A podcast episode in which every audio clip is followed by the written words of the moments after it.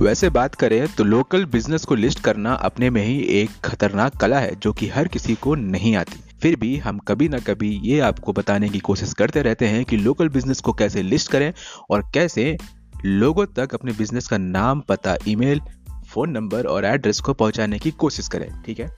तो आज इसी पॉडकास्ट में फिर से एक बार आपसे रूबरू होने आए हैं, जिसमें हम आपको बताएँगे कि कैसे आप बिज़नेस को लिस्ट कर सकते हैं और अपने बिज़नेस को ज़्यादा से ज़्यादा लोगों तक पहुँचा सकते हैं। आपको क्या करना पड़ेगा?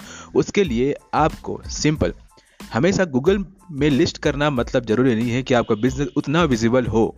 क्योंकि गूगल एक सर्च इंजन है उसका एक प्रोडक्ट है Google business Google my business जिसमें आप अपने बिज़नेस के बारे में सारी डिटेल डालते हैं। तो जब भी कोई सर्च करता है तो, तो आपकी लिस्टिंग आपके बिज़नेस का जो मैप लिस्टिंग है वो ऊपर आता है। लोग उसका यूज़ करके आपके बिज़नेस तक आ सकते हैं आपके कॉन्टेक्ट डिटेल निकाल सकते हैं या फिर whatever things you are posting on that Google my business तो वहाँ से वो एक्सेस कर सकते हैं। पर क्या सिर्फ़ गूगल माई बिज़नेस पे लिस्ट करना ही काफ़ी है? यदि हाँ तो फिर ठीक है। पर हमारे हिसाब से इतना काफ़ी नहीं है। उसके लिए आपको बहुत सी और भी चीज़ें करनी पड़ेगी, जैसे कि आपको गूगल माई बिज़नेस के अलावा भी बहुत सी पचासों वेबसाइट है जिनका उपयोग करके आपको अपने बिज़नेस को लिस्ट करना ज़रूरी है। उसके बाद ही ये प्रूफ होगा कि आपके गूगल माई बिज़नेस की वेबसाइट की जो लिस्टिंग है, उसके बाद, उसके अलावा भी आपकी मैप लिस्टिंग और बेहतरीन होगी। क्योंकि गूगल उन सब चीज़ों को ज़्यादा महत्व देता है जिसका प्रेजेंस पहले से दूसरी वेबसाइट में या दूसरी जगह अवेलेबल है। यदि आप अपने लिस्टिंग गूगल में बिज़नेस में करते हैं और आप चुपचाप हाथ पे हाथ रख के बैठ जाते हैं कि अब कस्टमर आएगा और बस आएगा, हमारा बिज़नेस हो जाएगा। ऐसा यदि आप सोचते हैं तो बधाई हो, आपको बहुत दिनों तक कुछ भी नहीं मिलने वाला। उसके लिए क्या करना पड़ेगा?